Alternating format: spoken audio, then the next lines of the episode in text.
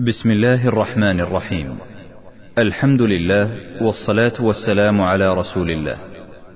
أيها الإخوة الكرام السلام عليكم ورحمة الله وبركاته. نحمد الله جل وعلا أن بلغنا وإياكم هذا الشهر الكريم. وإخوانكم في مؤسسة صدى التقوى وتسجيلات التقوى الإسلامية بالرياض إذ يهنئونكم بذلك. أن يقدم لكم وللعام الثاني عشر على التوالي ضمن سلسلة المختارات الرمضانية. لعام 1425 من الهجرة. عددا من الموضوعات حول هذا الشهر الكريم الذي نسأل الله أن يبلغنا إياه أعواما عديدة. والآن مع هذه المادة بعنوان الفتاوى الفقهية في المسائل الطبية الرمضانية. لفضيلة الشيخ صالح ابن فوزان الفوزان. بسم الله الرحمن الرحيم. الحمد لله رب العالمين والله وسلم على نبينا محمد وعلى آله وأصحابه أجمعين. أما بعد فإنها فرصة طيبة هذا اللقاء في هذا المستشفى أو هذا المرفق الطبي الهام مع نخبة من الإخوة من الأطباء وغيرهم حول موضوع مهم. وهو ما يتعلق بالأحكام الشرعية التي تتعلق بالمرضى. لا شك أن الأطباء لهم دور كبير في توجيه المرضى لأن المرضى يأخذون بإرشاداتهم. فإذا قالوا للمريض صم أو لا تصوم أو قالوا له تيمم بدل الوضوء لأنك لا تستطيع أو قالوا له اجمع بين الصلاتين لأنك لا تستطيع أو غير ذلك من التوجيهات التي تتناسب مع حالته المرضية لأنهم أدرى بذلك من غيرهم أو قالوا له صلي على السرير لأنك لا تستطيع النزول أو يؤثر عليك أو قالوا له صلي جالسا أو لا تسجد على الأرض أو ما أشبه ذلك لأن هذا يؤثر على علاجك وعلى صحتك. فإن المريض حتى أهل العلم يقبلون منهم هذا الشيء لأنهم أهل الاختصاص فهم أمنا في هذا الأمر. والحمد لله أن أكثر أو كل أطبائنا من المسلمين. ليسوا من ديانة أخرى إلا ما ندر. فهم كلهم مسلمون ويهمهم دينهم. فلا يقولون للمريض إلا ما لا بد له منه وما لا يتنافى مع الرخص الشرعية وأحوال المرضى. ولا شك أن هذا الدين يسر وما جعل عليكم في الدين من حرج ولكن يجب أن ينزل هذا على الأحوال المناسبة.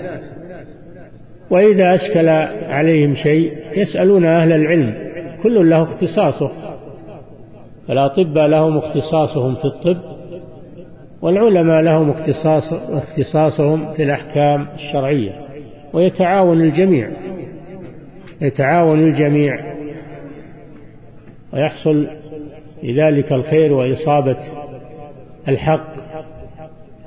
ولا شك أن أهم ما على المسلم دينه سواء كان مريضا أو صحيحا أو في أي حال أهم على المسلم دينه وعقيدته. فيوجه المريض إلى المحافظة على أمور دينه مع مع درء المشقة. عنه وأنه يأتي من دينه أو من عباداته حسب ما يستطيع. لا يكلف الله نفسا إلا وسعها. اتقوا الله ما استطعتم. إذا أمرتكم بأمر فأتوا منه ما استطعتم وما نهيتكم عنه فاجتنبوه. وهذا الدين يساير المسلم في جميع الأحوال. في حال صحته وفي حال مرضه وفي حال سفره وفي حال إقامته وفي حال أمنه وفي حال خوفه فيضع له أحكاما تناسب كل حاله بحيث لا يترك العبادة ولا يشق على نفسه أو يحملها ما لا تستطيع. الدين الحمد لله يتماشى مع كل الأحوال. ولكن هذا إنما يتم بالتعاون بين الأطباء وبين العلماء في الشريعة. كل يبدي ما يتعلق بتخصصه. إذا تم هذا وهذا حاصل ولله الحمد حصل الخير الكثير. ونحن الآن على مقربة من شهر رمضان المبارك وفيه, وفيه مرضى على الأسرة تختلف أحوالهم. وهذا الشهر شهر العبادة وشهر الصيام. لا شك أن المرضى بحاجة إلى توجيه وإلى إرشاد وإلى عناية لأن المريض مشغول بالمرض وب ربما يحتاج إلى تذكير ويحتاج إلى تنبيه. ربما يجهل ويظن أنه ما دام أنه يعالج أنه ليس عليه صلاة أو ليس عليه وضوء أو ليس عليه سمعنا هذا من كثير منهم أنه يترك الصلاة في المستشفى ويقول إذا خرجت أصلي هذا غلط. يظن أنه لا بد أن يكون على أتم حالة في الوضوء وفي الطهارة وفي الملابس وفي وأنه ما يصلي إلا وهو على أتم حالة ما, ما يدري أنه أنه تلزم الصلاة على حسب حالته. على حسب حالته وحسب ما يستطيع ولا يترك الصلاة ولا يأجلها. وهذا يحتاج إلى أنه يأخذ رأي الطبيب في في هذا الأمر ويأخذ رأي الشرع في هذا الأمر. فيحافظ على دينه وهو على سريره وهو على فراش مرضه يحافظ على دينه بحسب ما يستطيع. صياما وصلاة وطهارة وغير ذلك حسب استطاعته. لا يكلف الله نفسا إلا وسعها. النبي صلى الله عليه وسلم قال يصلي المريض قائما فإن لم يستطع فقاعدا فإن لم يستطع فعلى جنب فإن لم يستطع فمستلقيا. رجلاه إلى القبلة يتوضأ بالماء إن استطاع ويتيمم بالتراب أو بالصعيد الطيب والغبار الطيب إذا لم يستطع الوضوء. يغسل العضو إذا عضو الوضوء إذا أمكن. وإذا كان عليه لصوق أو عليه جبيرة أو عليه شيء من الحوائل يمسح عليه بدل الغسل. إذا لم يستطع الطهارة بالماء يتيمم بالتراب وهكذا.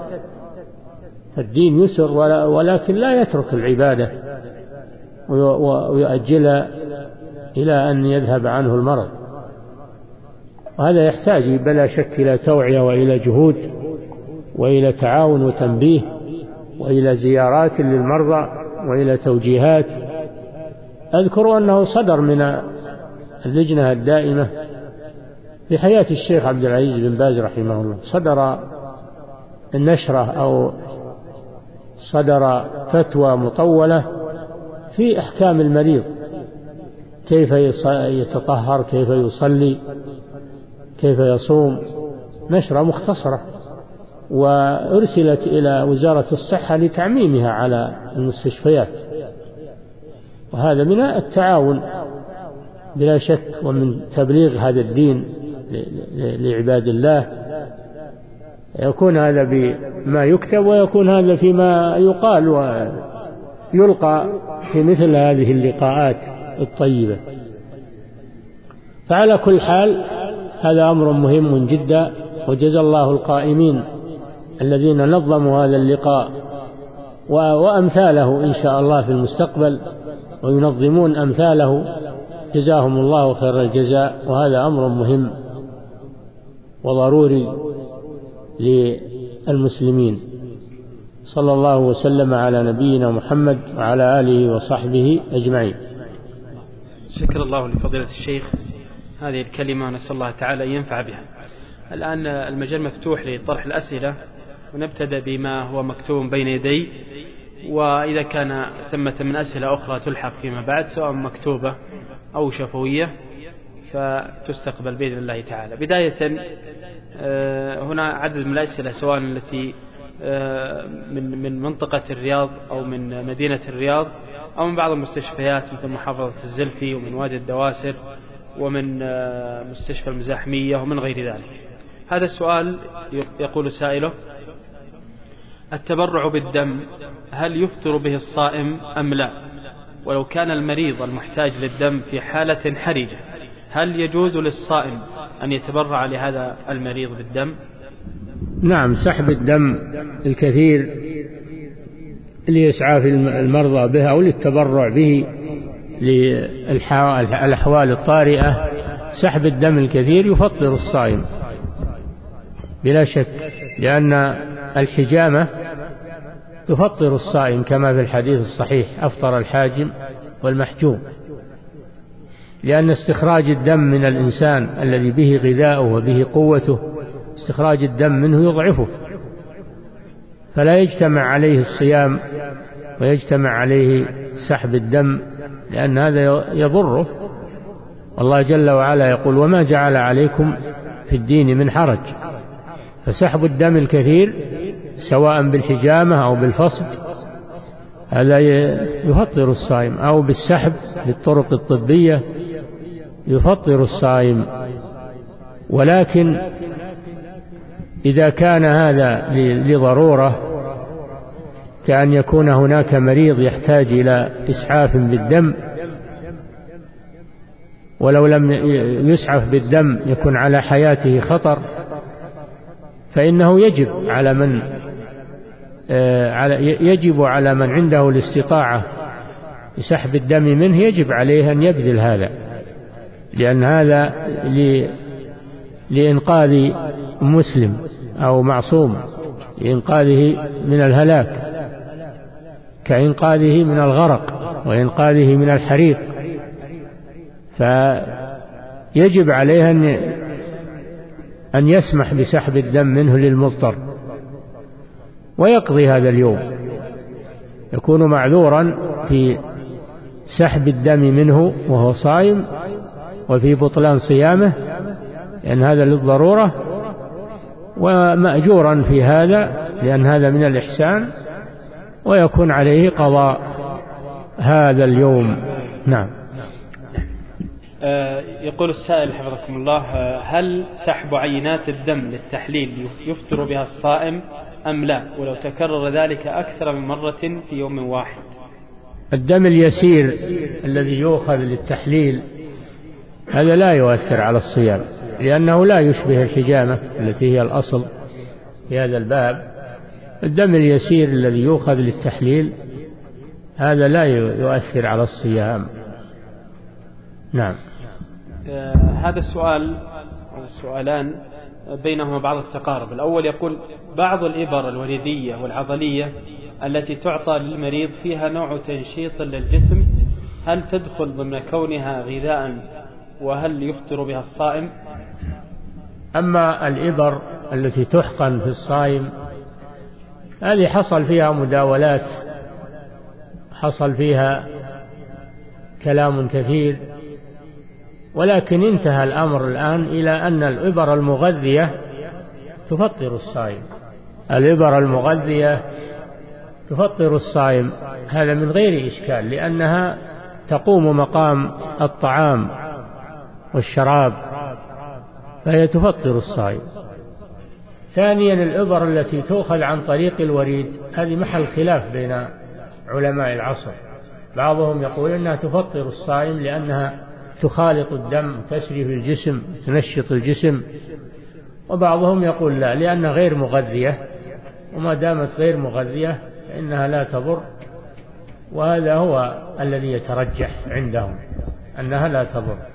الإبر الوريدية أما الإبر العضلية فهذه لا إشكال في أنها لا تؤثر على الصيام لأنها لا تنفذ للدم والجوف وإنما هي تحت الجلد. فالإبر العضلية لا تفطر الصائم. نعم. إذا كان بهذا القيد الذي ذكره السائل يا شيخ أنها تنشط الجسم وليست تغذيه. لا يضر هذا لأنها لا تغذيه وإنما تنشطه مثل ما لو أنه مثل ما لو أنه تبرد تحت المكيف مثلا جلس تحت المكيف وهو صايم هذا ينشط جسمه بلا شك. كذلك لو استحم بالماء البارد أو ذهب إلى جو بارد وهو صائم ينشط الجسم. فما كل منشط للجسم يؤثر على الصيام. نعم. السؤال الثاني قريب من هذا لكن يقول فيه بعض الإبر تحتوي على مواد فيتامينات تعطى للمريض لتنشيط الأعصاب وليس فيها تنشيط للجسم ما الحكم في ذلك؟ التي فيها فيتامينات وفيها هذه مغذية هذه تؤثر على الصيام فلا يأخذها وهو صائم وإن اضطر إليها أخذها وقضى ذلك اليوم. يقول السائل بعض الأدوية لها أوقات محددة لا بد أن تؤخذ في فيها وإلا فإنه لا يصبح لها فائدة. هل يجوز أن يتناولها؟ مع أن المرض الذي أخذت من أجله قد يكون مرضا عاديا وليس خطيرا. نعم. إذا كان العلاج له وقت مخصص وإلا فإنه لا يحصل المقصود منه. مثلا وقته في النهار وفي رمضان وإذا لم يأخذه بالنهار لم يحصل الأثر المقصود منه وهو مريض. فمحتاج إلى هذا العلاج. فهذا كما قال الله تعالى ومن كان مريضا أو على سفر فعدة من أيام فهذا يأخذ العلاج ويقضي يقضي هذا اليوم بعد رمضان لأنه مريض. ينطبق عليه قوله تعالى ومن كان مريضا أو على سفر فعدة من أيام أخرى حتى ولو كان المرض غير شديد أو غير خطير فإن الله أباح العلاج وأباح آه، للمريض أن يفطر إذا كان يضعفه الصيام أو يؤثر عليه. نعم. يقول السائل السلام عليكم. ونعلمكم بأننا نحبكم في الله. بعض المرضى يحتاجون إلى عملية جراحية وهي روتينية ولا يضر المريض تأجيلها إلى بعد شهر رمضان. ولكن بعض المرضى لا يريد تأجيلها. ما العمل حيال ذلك؟ هل نرفض عملها لأننا متأكدين أنها لا تضر المريض من هذا التأجيل؟ هذا الأحسن أن يؤجلها إلى ما بعد رمضان. ما دام أنه لا يترتب على تأجيلها إضرار بالمريض وأن الأمر متساوي أجراها في رمضان أو في غير رمضان فهذا الأحوط له والأفضل أن يؤجلها إلى ما بعد رمضان. نعم. آه، قريب من هذا يقول آه، إن العملية غير إسعافية ويمكن, ويمكن تأخيرها إلى بعد رمضان. هل يحرم على الطبيب عملها في نهار رمضان للمريض؟ هذا مريض ولكن إذا كان إجراء العملية يقبل التأجيل إلى ما بعد رمضان هذا كما ذكرنا في الجواب الذي قبل هذا. الأحسن له والأحوط أن يؤجلها إلى ما بعد رمضان. أما إذا طالب المريض بإجرائها فالطبيب يجريها نزولا على رغبة المريض وليس على الطبيب في ذلك شيء لكن عليه أن ينصحه ويبدي له ويخبره أن إجراءها في رمضان ليس ضروريا. فيبين له هذا. نعم. يقول السائل ذكر فضيلتكم أن عددا من المرضى يتخذ من قول الطبيب فتوى شرعية مع العلم أن عددا من الأطباء لا يكون لديهم العلم الشرعي الكافي فما توجيهكم في هذه الحالة؟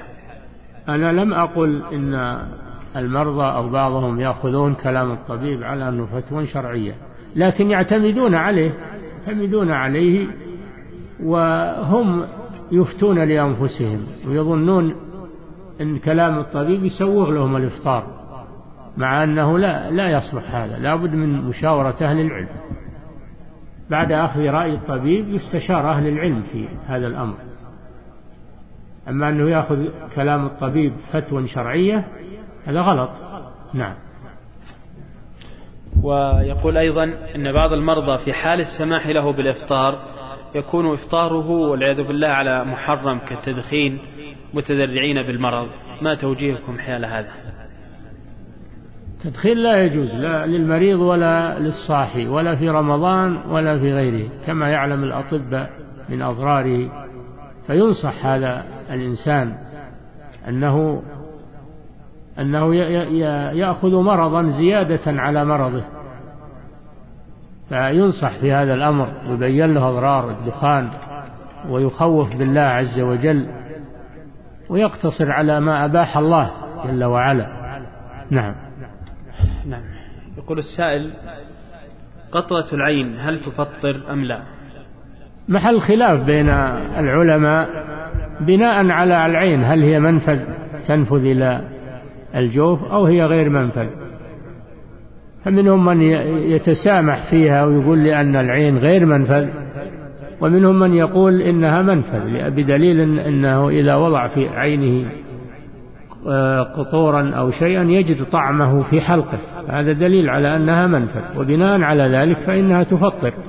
فالأمر فيه خلاف بين الفقهاء وعلى المسلم أن يتجنب ما فيه خلاف ويخرج إلى الاحتياط. والقطرة ليست ضرورية. فإن كانت ضرورية لا بد منها في النهار يأخذها ولكن يحرص على ألا تتسرب إلى جوفه. فإذا وجد طعمها في حلقه لفظها ومنع آه، استمرارها إلى الجوف عند الضرورة. أما إذا لم يكن عنده ضرورة فيؤجلها إلى الليل. نعم. عطفا على السؤال المتقدم حول العمليات الجراحية الاختيارية غير الإسعافية في وأنها تفطر الصائم. يقول في تأخيرها لما بعد شهر رمضان تعطيل للطاقة البشرية للموظفين في المستشفى فهل يجوز عملها في رمضان؟ ما دام أنه مريض والله رخص للمريض في الإفطار وفي تأخيرها إلى ما بعد رمضان حرج. وقد لا يتيسر له العلاج بعد رمضان نظرا للترتيب الإداري أو توفر آه، الأطباء فإنه يبادر ويجريها ويعتبر هذا عذرا شرعيا. نعم. آه، كأن الطبيب أو السائل يعني يرى أن يعني حتى على القول الآخر بأنها لا تجرى في رمضان وإنما بعد رمضان فمع ذلك المستشفيات ستكون عاطلة من من العمليات. وهذا يؤدي إلى ازدحام المواعيد لما بعد شهر رمضان. كيف توجيهكم شيخ؟ كما قلت إذا ترتب على تأجيلها ترتب عليه إشكال وضرر وارتباك في الأعمال فإنها تجرى في رمضان والمريض يقضي هذا اليوم. نعم. آه، أحسن الله إليكم. لا يخفى أن المستشفيات يكثر فيها تبرج النساء وسفورهن. ومع كثرة اللقاءات وما قد يكون من المرور في الممرات أو في الاجتماعات أو في غير ذلك هل للنظر والحديث معهن والذي ربما يأخذ الشكل العادي هل لهذا أثر على صيامنا؟ على كل حال هذه مشكلة خطيرة مسألة اختلاط النساء بالرجال لما يترتب على هذا من الفتنة والشر والواجب على المسلمين أن يتنبهوا لهذا الأمر ويجعلون للنساء مجالا خاصا بهن وللرجال مجال خاص بهم. ولا يحصل اختلاط بين الجنسين. واليوم ولله الحمد توفر الأطباء والطبيبات فبالإمكان فصل هؤلاء عن هؤلاء. وجعل النساء يطببن النساء والرجال يطببون. الرجال ويسلم المسلمون من هذه الفتنة. ولكن إذا لم يتم هذا وحصل شيء من الاشتراك بين الرجال والنساء في مجالات العمل والعلاج فعلى المسلم أن يغض بصره كما قال تعالى قل للمؤمنين يغضوا من أبصارهم ويحفظوا فروجه وعلى المسلمة كذلك أن تغض بصرها تحفظ فرجها وقل للمؤمنات يغضضن من أبصارهن ويحفظن فروجهن. هذه أمانة عند المسلم أنه يغض بصره ويحفظ فرجه ولا شك أن الاختلاط أنه فيه فتنة فليحذر المسلم من هذا بغض البصر حفظ الفرد وأما الكلام للحاجة أن يكلم الرجل المرأة أو تكلم المرأة الرجل للحاجة أو في مجال الاختصاص الكلام الذي ليس فيه خضوع وليس فيه فتنة فلا بأس. الذي ليس فيه مغازلة أو مضاحكة أو ممازحة بين الرجل والمرأة وإنما هو خاص بالعمل فقط هذا لا بأس به. نعم. هناك بعض الأسئلة التي يعني خارج الفتاوى الطبية سنجعل لها وقت بإذن الله تعالى. آه هذا السائل يقول بعض المرضى قد يصابون بجلطات دماغية وغير ذلك من الأمراض المستعصية التي قد ألزمته الفراش وأصبح فاقدا للوعي تماما لسنوات طويلة. ما حكم الصوم لهذا الرجل وكيف يقضي, يقضى عنه أو يطعم عنه؟ إذا كان فاقدا للوعي تماما ومرت عليه سنوات فليس عليه شيء لأنه غير مكلف في فترة زوال العقل. النبي صلى الله عليه وسلم يقول رفع القلم عن ثلاثة وذكر منهم المجنون حتى يفيق والنايم حتى يستيقظ وهذا لزوال العقل في حقهما فالذي أصابته الجلطة وفقد الوعي من باب أولى أنه لا شيء عليه في فترة عدم إدراكه لكن إذا شفاه الله ورجعت إليه صحته وإدراكه فإنه يصوم ويصلي في المستقبل. أما الذي مضى فإن الله أسقطه عنه لأنه غير مكلف في تلك الفترة. نعم. أحسن الله عليكم يقول السائل ما حدود المشقة التي تمنع من الصيام؟ ذكر العلماء أن المشقة أن تزيد المرض مثلا تزيد في المرض أو تؤخر البرء أو يجد منها مشقة نفسية. من الآلام يتألم إذا لم يتناول العلاج أو يتناول الأكل والشرب يتألم يصير عليه ألم. فهذه هي المشقة. نعم. آه، سؤال عن آه، استنشاق دواء الربو عن طريق البخاخ هل يفطر أم لا؟ أنا عندي إشكال في هذا ولكن اللجنة الدائمة أفتت بجواز تناول الصائم لبخاخ الربو. يقولون لأنه ليس فيه ليس فيه مادة تؤثر أو تذهب إلى إلى الجوف وإنما هو مجرد هواء كما يقولون. وأصدروا فتوى في هذا بتوقيع سماحة الشيخ ابن باز وبقية الأعضاء معه وهي موجودة. نعم. قريب من هذا السؤال لكن فيه زيادة يقول يصرف علاج يسمى الفنتولين لمرضى الربو ويضاف لهذا العلاج كمية من الماء ويتناوله المريض عن طريق الاستنشاق. هل يؤثر على صوم المريض إذا أخذه أثناء صومه كان سواء كان المريض في حالة طارئة أم لا؟ إذا كان مع هواء البخاخ معه مادة دوائية أو معه ماء كما ذكر السائل هذا يفطر لأنه يدخل إلى الجوف ويجري مجرى الشراب أو مجرى الأكل إذا كان هناك مادة دوائية. هذا يفطر. إنما الكلام إذا كان البخاخ الربو مجرد هواء ليس فيه شيء من المواد أو الماء. نعم. هذا لا أعتقد يجري مجرى الأكل يذهب إلى يجري مجرى الشراب. يجري مجرى الشراب إذا وصل إلى حلقه ونزل إلى جوفه يجري مجرى الشراب. والنبي صلى الله عليه وسلم قال وبالغ في الاستنشاق إلا أن تكون صائما. بالغ في الاستنشاق استنشاق الماء. وهذا إذا كان في ماء في البخاخ واستنشقه فإنه بمنزلة المتوضي الذي بالغ في الاستنشاق وقد نهاه النبي صلى الله عليه وسلم عن ذلك. ولكن إذا كان محتاجا إلى هذا مريض محتاج إلى هذا ولا يقبل التأجيل يقضي هذا اليوم. يستعمله ويقضي هذا اليوم أبرأ لذمته وأحوط. نعم.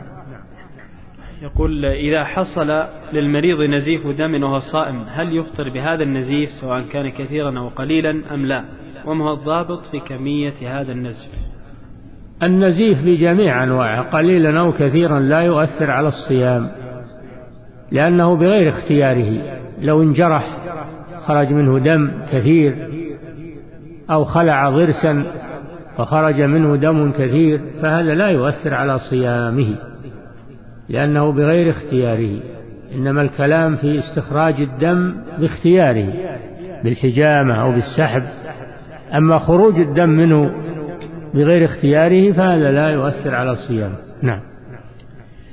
هذا السؤال عن القطرة في الأنف ما حكمها إذا كان لا بد منها خلال الصيام؟ بحيث يجتهد المريض ألا تصل لحلقه وقد تصل بعض الأحيان. هذا كما ذكرنا في البخاخ الأنف إذا كان فيه ماء فيه أو فيه دواء هذا يؤثر على الصيام. يؤجله إلى الليل وإن كان مضطرا إليه يستعمله في النهار ويقضي هذا اليوم. أبرى لذمته وأحوط نعم. سؤال عن الغسيل الكلوي للصائم. حيث أن مرضى الغسيل الكلوي مرتبطون بمواعيد للغسيل قد يكون المريض صائما. أفيدونا أحسن الله إليكم. لا الغسيل الكلوي هذا يصحبه مياه تدخل للجوف يصحبه أدوية هذا يفطر الصائم وهذا صدرت فيه فتاوى من اللجنة الدائمة في أن الغسيل يفطر الصائم لما يصحبه من المواد والمياه التي تدخل في جوف الصائم وتخرج.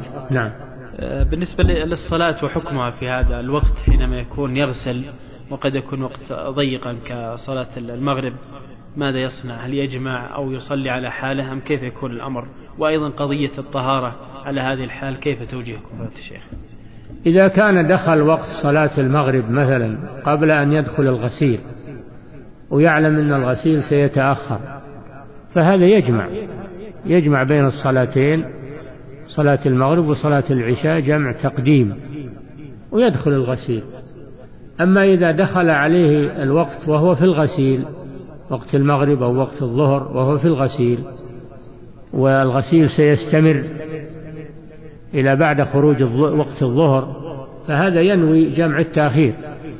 ينوي جمع التأخير وإذا خرج من الغسيل يتوضأ ويصلي الصلاتين جمع تأخير. نعم. يقول السائل ما المغمى عليه في أثناء اليوم؟ هل يجب عليه القضاء أم لا؟ نعم المغمى عليه في يوم أو يومين أو ثلاثة هذا يقضي لأن القضاء لا يشق عليه لأن بعض الصحابة أغمي عليه ثلاثة أيام فقضى الصلاة وهذه مدة يسيرة لا تشق عليه. نعم. يقول السائل ما حكم تعاطي الهيروين شما أو عن طريق الحقن وهل يحد حد شارب الخمر ولعلم فضيلتكم بترددهم على المستشفيات مرات عديدة بأعراض التعاطي. المخدرات أشد من الخمر والعياذ بالله. الخمر يسكر في فترة ويزول لكن المخدرات الهيروين وغيره كما يعلم الأطباء هذه لا تزول وتبقى يبقى مريضا بسببها تقضي على صحته وعلى جسمه. فهو أخطر من من الخمر. على ما في الخمر من شر فالمخدرات أشد خبثا وضررا من الخمر. فينهى المسلم عن تناولها ويجب عليه التوبة إلى الله الابتعاد عن ذلك. وإذا لم ينتهي ويصر هل يقدم إلى المحكمة؟ إلى القاضي ليصدر عليه الحكم الشرعي الذي يردعه عن تعاطي مثل هذا. نعم. سؤالان عن موضوع الأنسولين. مريض السكر قد يصاب بنوبة هبوط السكر فهل إذا شعر بأعراض الهبوط يجوز له الفطر؟ علما بأن هبوط السكر خطير على حياة المريض. وهل إذا تعاطى الأنسولين يكون بذلك قد أفطر؟ أما تعاطي الأنسولين وهي الإبرة التي تحت الجلد هذا لا بأس به. كما مر في أن الإبرة إبرة العضل لا بأس بها للصائم. وهذا أولى. الأنسولين أولى. فلا يؤثر على الصيام له أن يأخذه وهو صائم. أما إذا احتاج إلى الفطر ما يكفيه الأنسولين يعني يحتاج إلى الفطر وإلا عليه خطر يفطر لا بأس. يفطر ويقضي يوما آخر بدل ذلك. نعم. قل السائل ما حكم من خرج منه دم بعد خلع ضرس أو تبرع بالدم؟ أما التبرع بالدم فهذا يفطر يفطر الصائم لأنه باختياره. أما خلع الضرس إذا نزف منه دم مرخص له بخلع الضرس وهو صائم وإذا نزف منه دم فإنه لا حرج عليه ولا يؤثر على صيامه لأنه بغير اختياره لكن يحاول قدر الإمكان أن لا يبتلع شيئا من الدم بل يلفظه نعم. يقول السائل ما حكم من امتنع عن العلاج ورأى أن يصبر على المرض؟ هل هو آثم؟ جزاكم الله خيرا.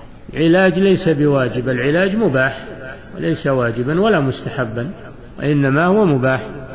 فإذا ترك العلاج فلا حرج عليه في ذلك لأنه ترك مباحا ولم يترك واجبا فلا حرج عليه. إن أراد يعالج يعالج وإن أراد أنه ما يعالج فهو ما لا بأس في ذلك. نعم. يقول السائل لقد من الله تعالى على مستشفيات المملكة بافتتاح مكاتب للتوعية الدينية بها فما هو الواجب على العاملين في هذه المكاتب تجاه المرضى والموظفين؟ نعم هذه بشرى فرحنا بها جدا جزا الله خيرا من سعى فيها ومن حققها. فهي بشرى عظيمة لأن المستشفى يرقد فيها كم كبير من المسلمين يحتاجون إلى التوجيه فهم, فهم أكثر حاجة للتوجيه من الأصحة لأن الأصحة يذهبون ويسألون العلماء أما هؤلاء فهم لا يستطيعون الذهاب ولا يستطيعون المغادرة الأسرة أو مكان العلاج فهم بحاجة إلى الموجهين والمرشدين. فيجب على من سنحت لهم الفرصة وشرفهم الله في توجيه إخوانهم المرضى أن يبذلوا الجهد وأن يقوموا بالواجب ولهم الأجر في ذلك هذه فرصة عظيمة وواجب عظيم. فيفقه المرضى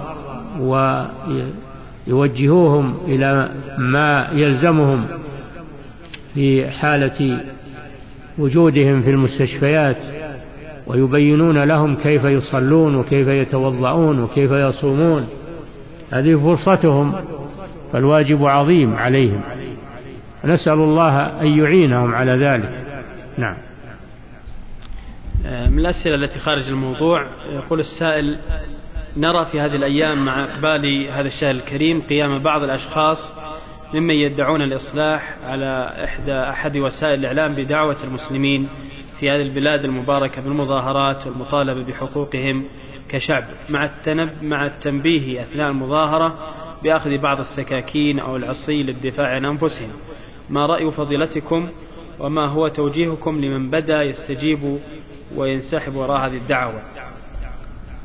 هذه دعوة من عدو للمسلمين فيجب على المسلمين أن يحذروها لما فيها من الفوضى وما فيها من التخريب وما فيها من تفكك الكلمة والخروج على ولي الأمر.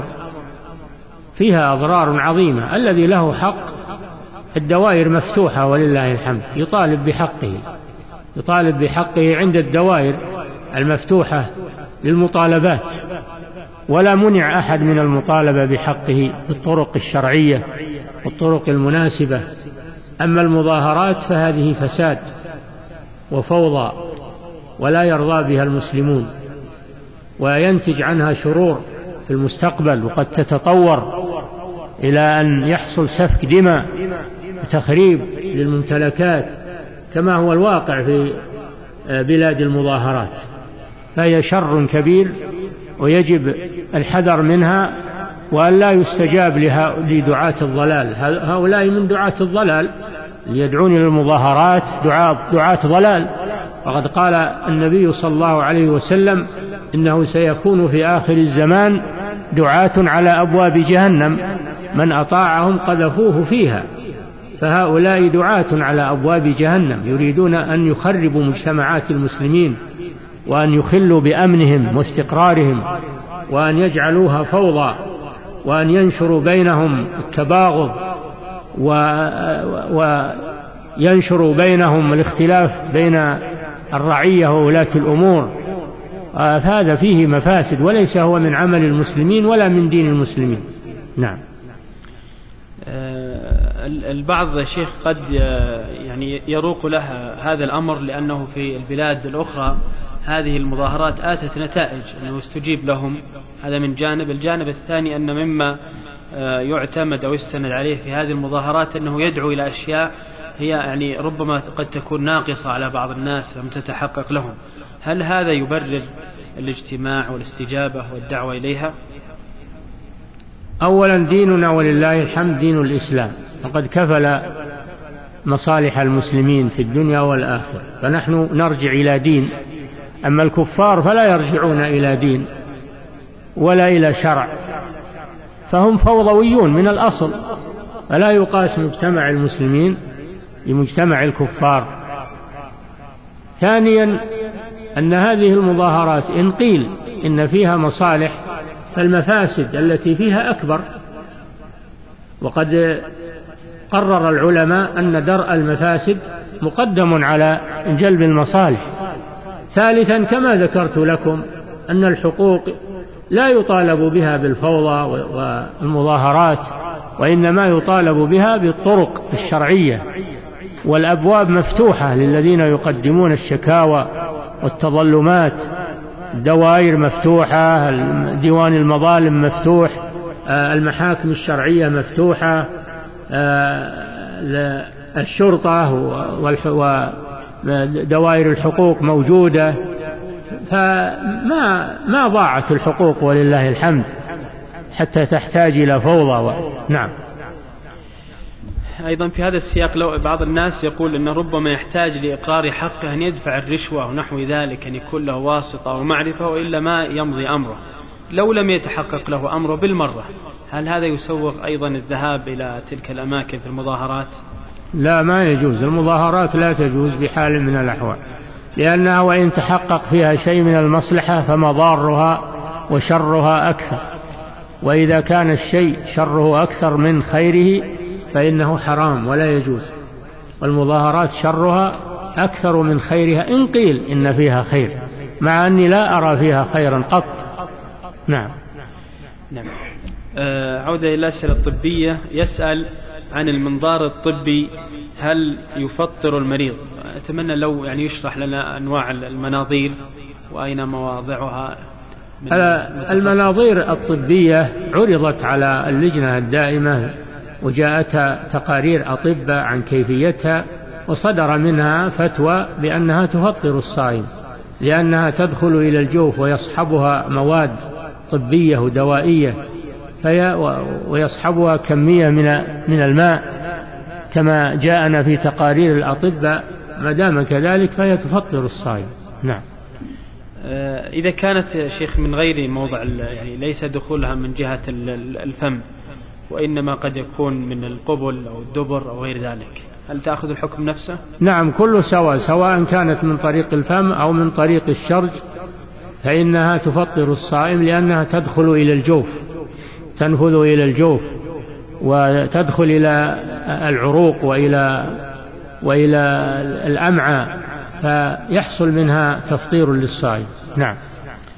آه، من الأسئلة من قسم النساء تقول السائلة أنا متزوجة ولدي أولاد ووالدهم لا يصلي وأنا أمكث معه راجية من الله عز وجل صلاحه فما حكم ذلك؟ وأرجو الدعاء لي بالصلاح لي بالدعاء الصلاح لي وله. لا يجوز لك الاستمرار مع زوج يترك الصلاة متعمدا لأنه ليس إذا ترك الصلاة متعمدا خرج من الدين. وأنت مسلمة والمسلمة لا تقوم مع مرتد ولا مع كافر. قال تعالى فإن علمتموهن مؤمنات فلا ترجعوهن إلى الكفار لا هن حل لهم ولا هم يحلون لهن ولفظ الكفار يشمل الكافر الأصلي والكافر المرتد فلا يجوز للمسلمة أن تقيم مع رجل يصر على ترك الصلاة أما إن تاب وعاد إلى الصلاة فإنها تبقى معه أما إذا أصر على تركها وأبى أن يصلي فيجب عليها أن تفارقه وأن لا تقيم معه لأنها لا تحل له وهو لا يحل لها. كما قال تعالى لا هن حل لهم ولا هم يحلون لهم. نعم. عطفا على السؤال المتقدم. آه، يقول السؤال المهم من هو المسؤول في فتح فجوة أمام من أسميتموهم دعاة الفساد؟ المسؤول الذي يدعوهم إلى هذا ويقودهم إلى هذا هو المسؤول. الذي يدعوهم إلى هذا ويزينه لهم أو يفتي بجوازه فإنه هو المسؤول عن هذا. نعم. وهو من الدعاة إلى الفتنة. نعم. يقول آه، أيضا ما هي حدود طاعة ولي الأمر؟ وهل ما يحدث حاليا من حدود الطاعة؟ نعم. طاعة ولي الأمر بالمعروف. ما لم يأمر بمعصية. والمراد ولي أمر المسلمين. المراد ولي الأمر المسلم. ويطاع في كل ما يأمر به إلا ما كان معصية. قال صلى الله عليه وسلم لا طاعة لمخلوق في معصية الخالق. فلا يطاع في المعصية لكن يطاع في غيرها مما هو ليس بمعصية. نعم. يقول السائل يتساهل كثير من الأطباء في مسألة البراء من الكفار فتجده يتحدث بكل أريحية وخارج نطاق العمل مع الطبيب الكافر. نعم الكافر يجوز التخاطب معه في أمور الدنيا ومصالح الدنيا وسؤاله عن أمور الدنيا عن أمور الطب وعن أمور آه، الدنيا وخبراته في الدنيا لا بأس بذلك من الاستعانة به والاستفادة من خبراته إنما لا يجوز محبته في القلب لا تجوز مودته في القلب وأما سؤاله عن أمور الدنيا والانتفاع بخبراته والبيع والشراء معه نحو ذلك هذا لا بأس به. نعم. يقول السائل بعد أن قال أشهد الله تعالى على حبكم في الله يقول الاختلاط مع النساء من طبيبات وممرضات يتساهل فيه عدد من الأطباء فأحيانا يتحدث معها ممازحا. توجيهكم لهم فضيلة الشيخ. قلنا إن هذا لا يجوز. الكلام إنما هو محدود بما هو في نطاق العمل. يكلمها في نطاق العمل. أما الكلام الزايد والمزح فهذا لا يجوز لأنه يجر إلى فتنة قد قال الله جل وعلا فلا تخضعن بالقول فيطمع الذي في قلبه مرض.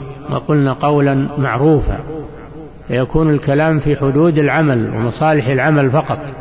لا يكون معه ممازحة ولا مضاحكة ولا كلام فيه فتنة. نعم. يقول السائل تأتي إلى المختبر عينات لتحليل السائل المنوي فهل يجوز أخذ العينة في نهار رمضان من المريض علما بأنه يمكن أن يؤجل إلى بعد رمضان؟ وهل يجوز للمختبر رد هذه العينات؟ لا إذا أخذت من ال من ال أخذت العينة المنوية من المراجع فإنه يبطل صيامه. إذا استخرجت منه بطريق آه، استمناء أو طريق شهوة فإنه يبطل صيامه بذلك. أما إذا استخرجت منه بدون بدون شهوة وبدون شيء سحبت منه بدون أنه يحس بلذة هو هذا لا يؤثر على صيامه. نعم. يقول السائل بالنسبة لمرضى السكر يؤخذ منهم أحيانا تحليل قبل الأكل يؤخذ منهم تحليلين قبل الأكل وبعد ساعتين من الأكل. فهل يجوز للمريض أن يفطر في نهار رمضان من أجل هذا التحليل؟ قلنا إن التحليل لا يضر. إذا كان القصد من سحب عينة من الدم لتحليلها هذا لا يضر لأن عينة التحليل يسيرة وليست مثل الحجامة فلا بأس بذلك وهو صائم. نعم.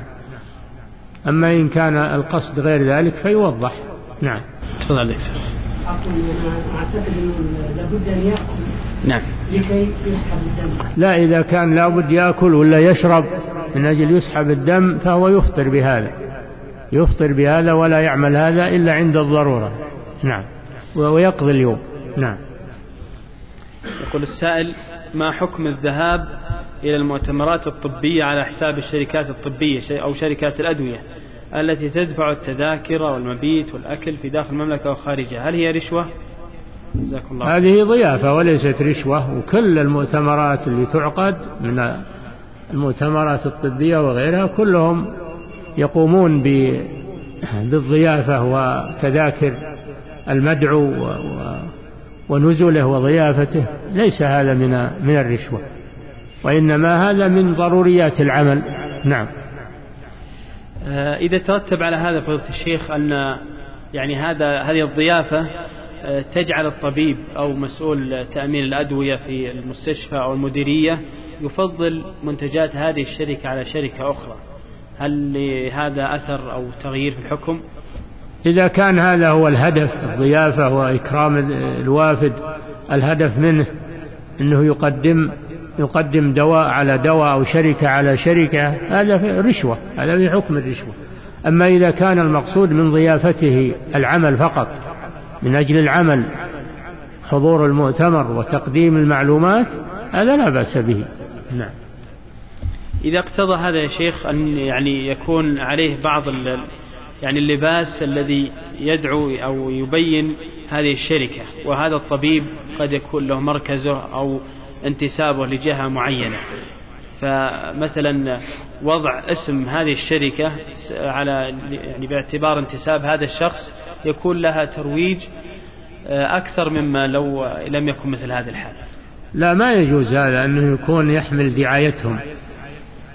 هذا لا يلبس ثيابه العادية ولا يلبس ثياب خاصة لهم لأن هذا معناه أنه يصير عميلا لهم ويصير يبث الدعاية لهم.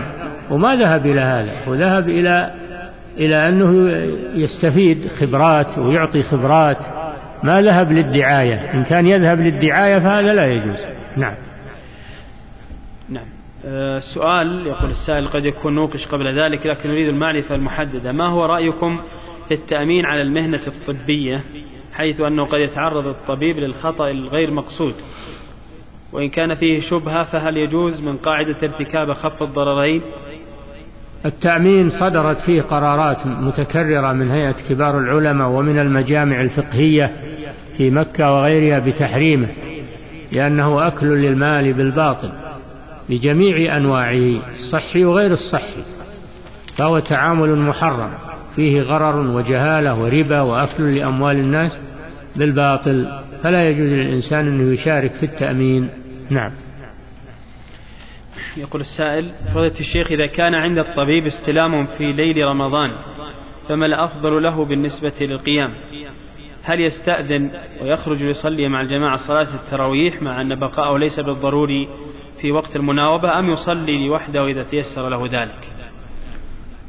لا يترك عمله عمله واجب وذهابه للتراويح سنة فلا يترك واجبا عليه لأداء سنة بل يبقى في عمله وإذا يسر له يصلي ما تيسر له من الليل من أول الليل أو في آخره أو وسطه يصلي ما تيسر له يختم ذلك بالوتر ويحصل على الأجر إن شاء الله.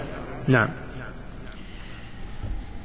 يقول السائل هل يجوز الخروج على ولي الأمر إذا سمح بوجود أماكن للخمور أو البنوك الربوية وما حكمه هذه محرمات. معاصي لا تقت... لا تجيز الخروج على ولي الأمر. ما دام أنه يشهد أن لا إله إلا الله وأن محمد رسول الله ويقيم الصلاة ولم يرتكب ناقضا من نواقض الإسلام وإنما هو عاصي فقط فلا, فلا هذا لا يبيح الخروج عليه. يطاع وإن كان فاسقا يطاع وإن كان ظالما وإن كان جائرا لما في طاعته من المصلحة الراجحة على الخروج عليه لما يترتب عليه من سفك الدماء ومن تفكك الكلمة واختلال الأمن والمضار الكثيرة. نعم. يقول السائل والدتي نذرت لله أن تصوم كل يوم اثنين وخميس طوال عمرها وأحيانا تفطر في أيام لا تقدر فيها كوجود مناسبة فرح. هل عليها كفارة إذا أفطرت في هذا اليوم؟ الفرح لا يبيح لها أن تفطر هذا اليوم. إنما إذا اعتراها مرض ولا تراها شيء ضروري وأفطرت فإنها تقضي هذا اليوم وتكفر كفارة يمين. نعم. يقول إذا قبل الشخص زوجته وداعبها في نهار رمضان ونزل مذي فهل هذا يفطر؟ هذا فيه خلاف بين العلماء إذا أمذى بسبب المكالمة أو الملاعبة بعض العلماء يرى أنه يفطر. وبعضهم يقول لا ما يفطر لكن يكون أخطأ وأثم. أثم بذلك وأخطأ وعليه التوبة وصيامه صحيح وهذا هو الراجح إن شاء الله. لكن يتجنب هذا الشيء لأن الله جل وعلا يقول في الصائم إنه ترك شهوته وطعامه وشرابه من أجلي. ترك الشهوة هذا من من أول ما ذكر الله جل وعلا قبل الطعام والشراب. يترك الإنسان شهوته إلى أن يفطر ثم يباشر زوجته. وحل لكم ليلة الصيام الرفث إلى نسائكم. ليلة الصيام فدل على أن نهار الصيام لا يجوز له الرفث والرفث هو الجماع ودواعيه نعم. آه، يقول هل الطلاق يقع بالنية من دون أن يتلفظ؟ فقط حديث النفس من دون التكلم بذلك. قال صلى الله عليه وسلم إن الله تجاوز لأمتي عن الخطأ والنسيان وما حدثت به أنفسها ما لم تتكلم أو تعمل. طلاق الذي يمر على الخاطر ولا يتكلم به ولم يكتبه في ورقة هذا لا يضر ولا, ولا حكم له. نعم. سؤال هل مجرد الحمل والرضاعة يسوغ الإفطار للمرأة؟ يقول نرجو أيضا سردا سريعا للمفطرات ولو بشكل سريع. نعم الحمل والإرضاع إذا كان يضر الحامل والمرضع إذا كان الصيام يضر الحامل والمرضع أو يضر جنينها أو رضيعها فلها أن تفطر دفعا للضرر عنها أو عن آه، طفلها. لها أن تفطر وتقضي من أيام أخر. أفتى بذلك كثير من الصحابة. رضي الله عنهم. وهذا من باب الأعذار التي تفط التي يباح الإفطار فيها. دفعا للضرر عنها أو عن ولدها. وأما المفطرات فهي تنقسم إلى قسمين. شيء داخل إلى الجوف مثل الأكل والشرب والأدوية التي تبتلع أو تشرب والإبر المغذية. هذه دواخل تفطر. تفطر الصائم. خوارج من الجوف مثل دم سحب الدم من المريض أو دم الحائض والنفس أو الاستفراغ من المعدة عن طريق الفم. هذه خوارج من الجسم تفطر الصائم. نعم. كذلك الجماع. جماع أيضا يفطر الصائم لأنه خارج من الجسم بالإنزال. نعم. آه، يقول السائل العمل في قسم الطوارئ بعض الأحيان يكون هناك طبيب واحد والعمل مزدحم بالحالات الإسعافية مما يؤخر أداء الفريضة مع الجماعة فهل هذا جائز؟ نعم هذا جائز إذا كان عنده مرضى يحتاجون إلى الإسعاف هذا يصلي في المكان الذي هو فيه يصلي في المكان ولو وحده وإن كان معه أحد من الممرضين أو من الأطباء يجب عليهم يصلون جماعة. أما إذا كان ما عنده أحد فيقوم بالعمل مع المرضى ويصلي وحده ويسقط عنه الجماعة. نعم. يقول السائل كثرت عمليات التجميل في هذا الزمن فهل عرفنا آه، وفقكم الله الحدود والقواعد الشرعية لمعرفة الحلال منها والحرام؟ تجميل الذي معه تغيير لخلق الله لا يجوز. مثل أخذ الحواجب. هذا من تغيير خلق الله مثل الوشر في الأسنان وتفليج في الأسنان. هذا لا يجوز جاء النص به مثل أيضا الوشم الذي يعمل في الجلد. الوشم لعن الله الواشمة والمستوشمة. كل هذه أمور لا تجوز. وإن, وإن سموها تجميلا فهي تغيير لخلق الله سبحانه وتعالى. فلا تجوز. أما التجميل الذي ليس معه تغيير لخلق الله كالأصباغ والأشياء التي تضعها المرأة المساحيق والكحل وما أشبه ذلك هذا لا بأس به إلا أنها لا تظهره للرجال غير المحارم. نعم. عطفا على سؤال الامتناع عن العلاج. يقول إذا كان ترك العلاج سبب في ضرر المريض هل يدخل في قوله تعالى ولا تلقوا بأيديكم إلى التهلكة نعم. إذا كان تأخير العلاج فيه ضرر على المريض أو تعريض له للهلاك هذا لا يجوز. قوله تعالى ولا تلقوا بأيديكم إلى التهلكة.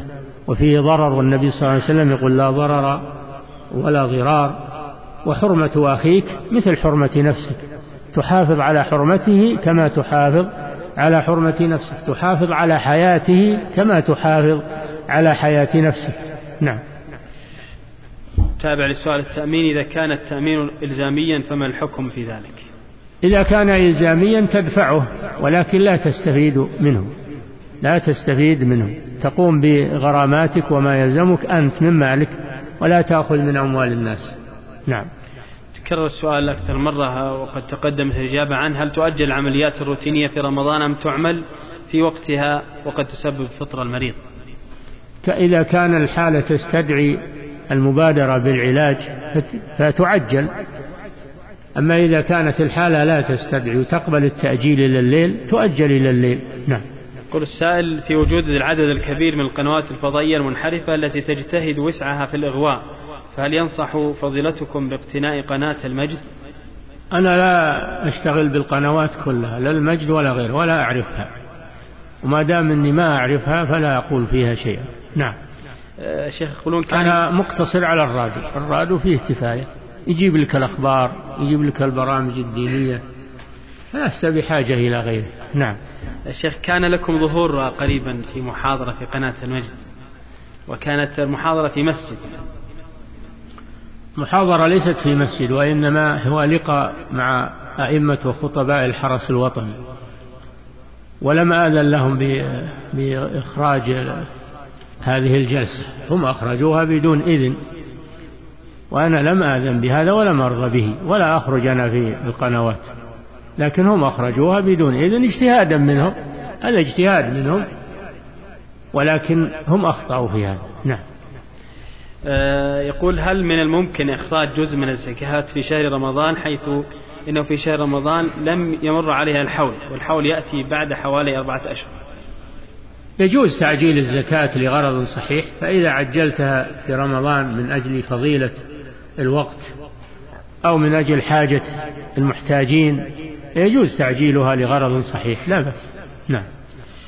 سؤال طفلة عمرها أحد عشر عاما طلقت أمها وما زالت رضيعة ففطمت وتزوج أبوها من امرأة أخرى وحملت المرأة زوجة أبيها وولدت فكانت الطفلة قد وصل عمرها إلى سنتين ونصف تقريبا ترى أخيها أخاها الرضيع يرضع من زوجة أبيها فكانت تريد الرضاعة وكانت زوجة أبيها تعطيها الثدي فتحاول الرضاعة وقد تفشل فتقوم زوجة أبيها بإعطائها لبنها عن طريق الكوب أحيانا عندما تفشل في الرضاعة. وقد حدث هذا مرات عديدة. السؤال هل إخوان زوجة الأب في هذه الحالة يعتبرون أخوالها من الرضاعة؟ وقد تقول وقد وقد وصل عمرها إلى سنتين ونصف تقريبا عند رضاع أخيها. نعم إذا أخذت لبن المرأة سواء امتصته من الثدي أو أخذته عن طريق الكوب والسقي أو الرضاعة كله سواء. فإذا أضعتها خمس مرات خمس مرات مصته خمس مصات تكون ابنة لها ويكون إخوان المرضعة أخوالا لها. نعم. السنتين ونصف لها أثر يا شيخ؟ إذا كانت في وقت الرضاعة ما تأكل طعام إنما هي مقتصرة على الرضاعة غذاؤها الرضاع. أما إذا كان تتغذى بالطعام فحينئذ بلغت الفطام واستغنت عن اللبن فلا يؤثر هذا الرضاع. نعم. نعم. إذا لعل نأتي إلى السؤال الأخير. آه، يقول السائل فضيلة الشيخ ما هو الفرق بين التولي والموالاة؟ لا فرق بينهما. يقول بعض العلماء بينهما فرق وأنا في الحقيقة لم أدرك بينهما فرق. التولي والموالاة سواء. مراد بها محبة الكفار ومناصرتهم ومدحهم. هذا كله تولي وموالاة ولا يجوز. نعم. شيخ هذا السؤال أظنه من النساء أو يتعلق بأمور النساء. نستأذنكم في عرضه بعض النساء يأخذن حبوب الدورة حتى يتسنى لهن صيام رمضان كاملا فهل يجوز ذلك؟ لا بأس بذلك. الأطباء الآن حاضرون. إذا قرروا أن هذا ما يضر الصحة فلا بأس أن تأخذه من أجل أن تصوم ويمتنع عليها نزول الحيض. نعم. في ختام هذا اللقاء نسأل الله تعالى أن ينفع به الجميع. ونشكر الأخوة على حضورهم وما قدموا من أسئلة. ونسأل الله تعالى أن يجزي فضيلة شيخنا الشيخ صالح بن فوزان الفوزان ما تكرم به من الإجابة وأن ينفع به وبعلمائنا إنه سبحانه تم تسجيل هذه المادة بالتعاون مع إدارة التوعية الدينية بالمديرية العامة للشؤون الصحية بمنطقة الرياض. شكر الله لفضيلة الشيخ على ما قدم وجعله في ميزان حسناته. وإلى لقاء مع شريط آخر. وتقبلوا تحيات إخوانكم في مؤسسة صدى التقوى وتسجيلات التقوى الإسلامية بالرياض. والسلام عليكم ورحمة الله وبركاته. بموجب فهرس تسجيلات التقوى فإن رقم هذا الشريط هو 14118